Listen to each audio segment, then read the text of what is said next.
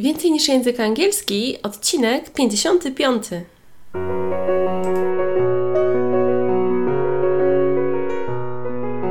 Witaj, nazywam się Ewa Ostarek i jestem trenerem języka angielskiego.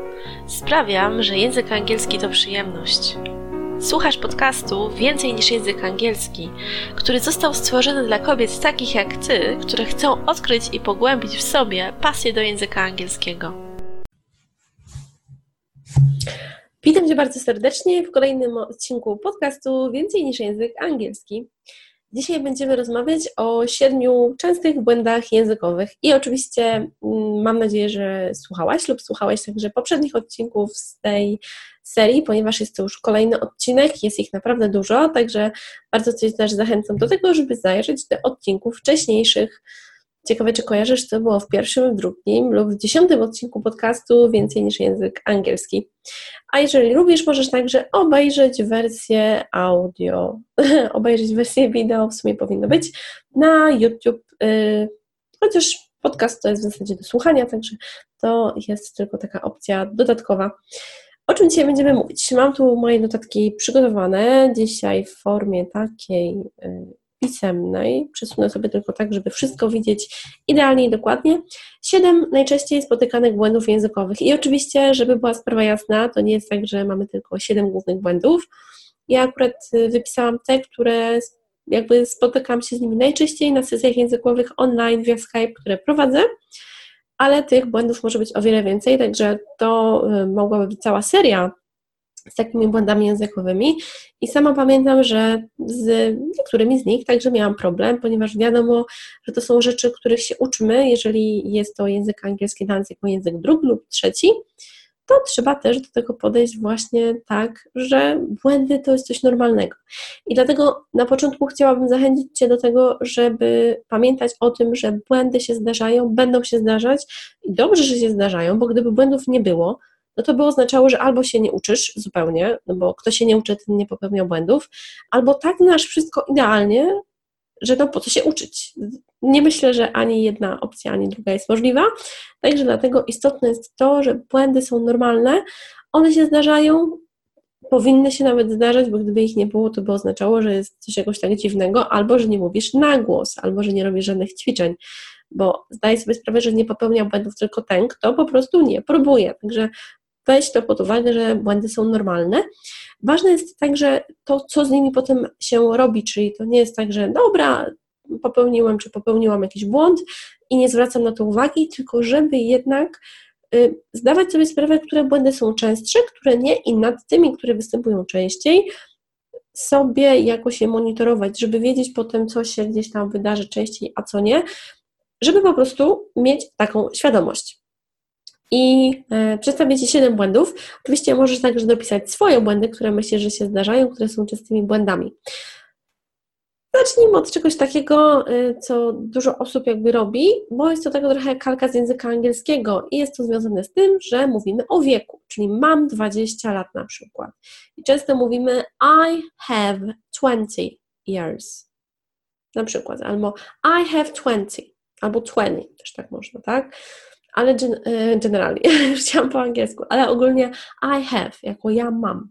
Gdzie w języku angielskim powiemy I'm, jakby ja jestem 20 lat. I'm 20, I'm 40, I'm 78. Więc to jest odmiana czasownika I am, znaczy jest odmiana czasownika to be. Tak, czyli na przykład she is uh, 10, ona ma 10 lat. He is one, on ma roczek. Coś takiego. I to jest jakby pierwsza taka rzecz, popularna, ale to oczywiście jest związane z tym, że to jest kalka z języka polskiego, co się zdarza. Jest też wiele innych takich sytuacji, takich kalek językowych, na które potem trzeba zwracać uwagę. Co dalej? Zdarzają się też błędy związane z tymi przyjmnikami in, on i at, czyli in jako wy, on jako na, at ale to nie jest tylko aż tak, że in i on, może zależy, że on to jest na czymś, bo to zależy, jeżeli to jest przyjmek miejsca, ale to też mogą być inne rzeczy, więc opowiem Ci o tych takich trzech najbardziej, y, jakby najpopularniejszych zastosowaniach tego, że on korzystamy z Monday, na przykład on Monday, czyli jakby w poniedziałek, no on to jest jakby na, czyli na poniedziałku, a my w języku polskim mówimy w poniedziałek, czyli to nie jest in Monday, tylko on Monday, on Monday, on Tuesday, on Wednesday. Potem mamy at. At używamy do godzin. At 7 o'clock, at 1 o'clock, at 2 o'clock, o drugiej godzinie, czy coś takiego. I jeszcze mamy in, i in używamy do miesięcy.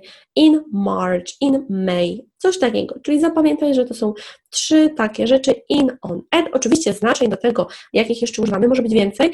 I tutaj e, często jest przedstawione w formie takiej piramidy, gdzie ona jest tak przedzielona na trzy części i do każdej z tych części są jeszcze opisy. Ale to są najważniejsze zastosowania, czyli in, on, at. A jeżeli chcesz dodać na przykład w poniedziałek rano, to to będzie on Monday morning albo on Monday morning, tak? Możemy trochę bardziej to wymawiać. Pamiętaj jednak, że mm, są też frazy takie stałe, jak na przykład in the evening, in the, in the afternoon, in the evening, więc to się łączy z in. Także są takie frazy, które zawsze występują ze sobą, na przykład rano, wieczorem to jest jako in, nocą to jest at night, ale ogólnie ta zasada, której powiedziałam, in, on, at, także jest dobra. Więc ważne, żeby tego nie mylić. Co dalej? Czasowniki modalne, szczególnie must, na przykład muszę coś zrobić, to mówimy I, aż się chce powiedzieć I must to do something. Ale pamiętamy, tak jak jest w tej piosence, show must go on, czyli po must nie występuje ten to. Show must go on. I must do the shopping. I must go. Muszę iść. I koniec. Mo, mo, być może chce się to mylić z tym czasownikiem ought to, i po od występuje to, ale po must definitywnie nie. Should to to też. I should do it. I can't do it, a nie I can't to do it, albo I should to do it. Czegoś takiego nie ma. Kasujemy. Co jest jeszcze? How much i how many. How much, how many, czyli rzeczowniki policzalne i niepoliczalne. Najlepiej sobie to zapamiętać, że policzalne to są na przykład ludzie, czyli how many people, a how much to są niepoliczalne, na przykład how much sugar. Jak myślimy o cukrze ogólnie, globalnie, o tych takich małych drobinkach, no to nie jesteśmy w stanie tego policzyć. Albo jakiejś substancji. Ale też trzeba wziąć pod uwagę, że są wyjątki, na przykład pieniądze, to po polsku możemy policzyć, w języku angielskim byłby to rzeczownik, jest to rzeczownik niepoliczalny, czyli powiemy how much money, a nie how many. I tyle. To jest taki jeden z oczywiście rzeczy jako wyjątek. Jest też więcej takich innych wyjątków, ale to jest tylko taka krótka informacja, żeby Ci dać znać, y, jakie są takie częste błędy językowe. Co potem? Różnica pomiędzy please jako proszę i jak coś komuś dajemy. Jak chcesz kogoś poprosić, powiedzieć, no proszę cię, proszę cię, zrób to, to powiesz please, please, help me, pomóż mi, proszę, proszę. I to jest wtedy please. Ale jak komuś coś dajesz, jak ja na przykład chciałabym dać, o, jakiś długopis na przykład, tobie, to bym powiedziała proszę w znaczeniu here you are, here you are. To czasem to się tak zbije, tak trochę śmiesznie brzmi. Here you are, proszę bardzo, proszę, weź to. Here you are, czyli tutaj jest proszę. Znaczy tak jakby on tu jest proszę, w takim sensie. Here you are. I to jest to. Weźmy teraz jeszcze pod uwagę inną rzecz. Mówiliśmy właśnie please, a here you are, ale teraz w punkcie szóstym masz rację. Ja aż chcę się powiedzieć, że to jest coś w stylu you have right, no bo ty masz rację, dosłownie, to byśmy tak powiedzieli. Ale jednak w języku angielskim jest inaczej i powiemy ty jesteś racją, czyli you are right ale też right może też, też oznaczać prawą stronę, więc to też tak y, czasem może dziwnie brzmieć, ale pamiętamy, że znaczenie tego słowa wtedy jest takie, że ty masz rację, a nie, że ty jesteś prawo. No bo co, ty jesteś prawą stroną, to niemożliwe, że ktoś byłby prawą stroną, czyli nie have, ale are. Are, inaczej, ale to wiadomo. Co jeszcze w punkcie siódmym? Ostatnim na teraz, co chciałabym opowiedzieć jako e, taki błąd językowy, zdarza się to, gdy używamy w czasie present perfect i chcemy powiedzieć, że coś jest od jakiegoś czasu, czyli od jakiegoś punktu, na przykład od roku 2003, od jakiegoś punktu konkretnego. Nie przez jakiś tam czas, tylko od, jako jakiś x, jako jakiś punkt.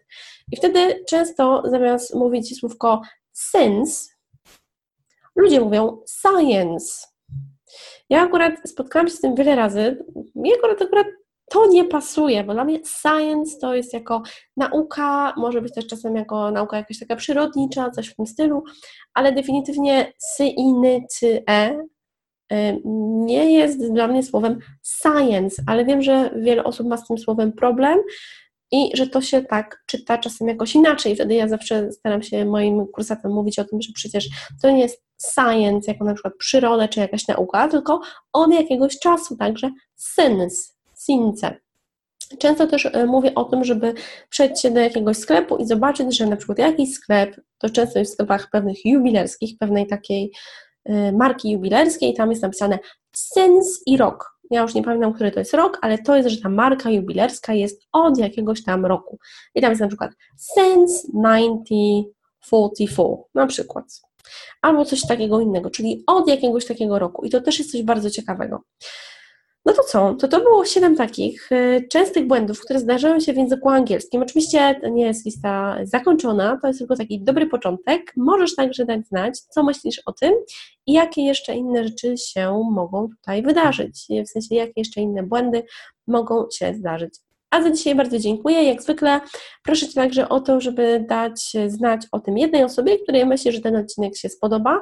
Jeżeli Tobie się spodobał, to proszę zostaw mi pozytywną recenzję w iTunes lub w serwisie lub w aplikacji, której słuchasz, tak żeby więcej osób mogło usłyszeć o tym podcaście. To jest też dla mnie bardzo ważne. To jest też taka trochę misja i z drugiej strony, jeżeli chcesz mi w jakiś sposób podziękować za to, co robię i chcesz mi powiedzieć, chcesz mi taką przybić piątkę, taką wirtualną high five, to możesz właśnie y, zostawić pozytywny komentarz, kciuka w górę albo zostawić recenzję, tak żebym wiedziała, że faktycznie to się nie odbija gdzieś od jakiejś pustki, tylko trafia do ciebie, tu do ciebie, ciebie, właśnie do ciebie, tam gdzie to słuchasz, czy biegasz, czy idziesz, czy chodzisz, czy gdzieś jesteś w jakiejś kolejce, czy sprzątasz, czy może robisz pierogi, bo ja, ja lubię na przykład słuchać podcastu, gdzie lepiej pierogi, ale to jest e, to, e, że świetnie mi się to wtedy sprawdza. Więc bardzo Ci dziękuję za to, że e, wysłuchałeś lub wysłuchałaś ten odcinek podcastu i zapraszam Cię do kolejnego. A jak zwykle, jeżeli chcesz, zapraszam Cię także na moją stronę internetową ewaostarek.pl, e, na mój kanał na YouTube, tak samo wyszukując moje imię i nazwisko i wtedy mm, znajdziesz tam także inne materiały. A jeżeli chcesz napisać mi kilka słów, zawsze możesz to zrobić, e, wchodząc na moją stronę internetową ewaostarek.pl i tam jest zakładka kontakt. Będzie mi bardzo miło usłyszeć coś od Ciebie. Co myślisz o tym podcaście? Jakie masz może sugestie? Albo czy jest coś, w czym mogłabym Ci pomóc? Bardzo dziękuję za dzisiaj. Do zobaczenia, do usłyszenia niebawem. Trzymaj się ciepło. Cześć!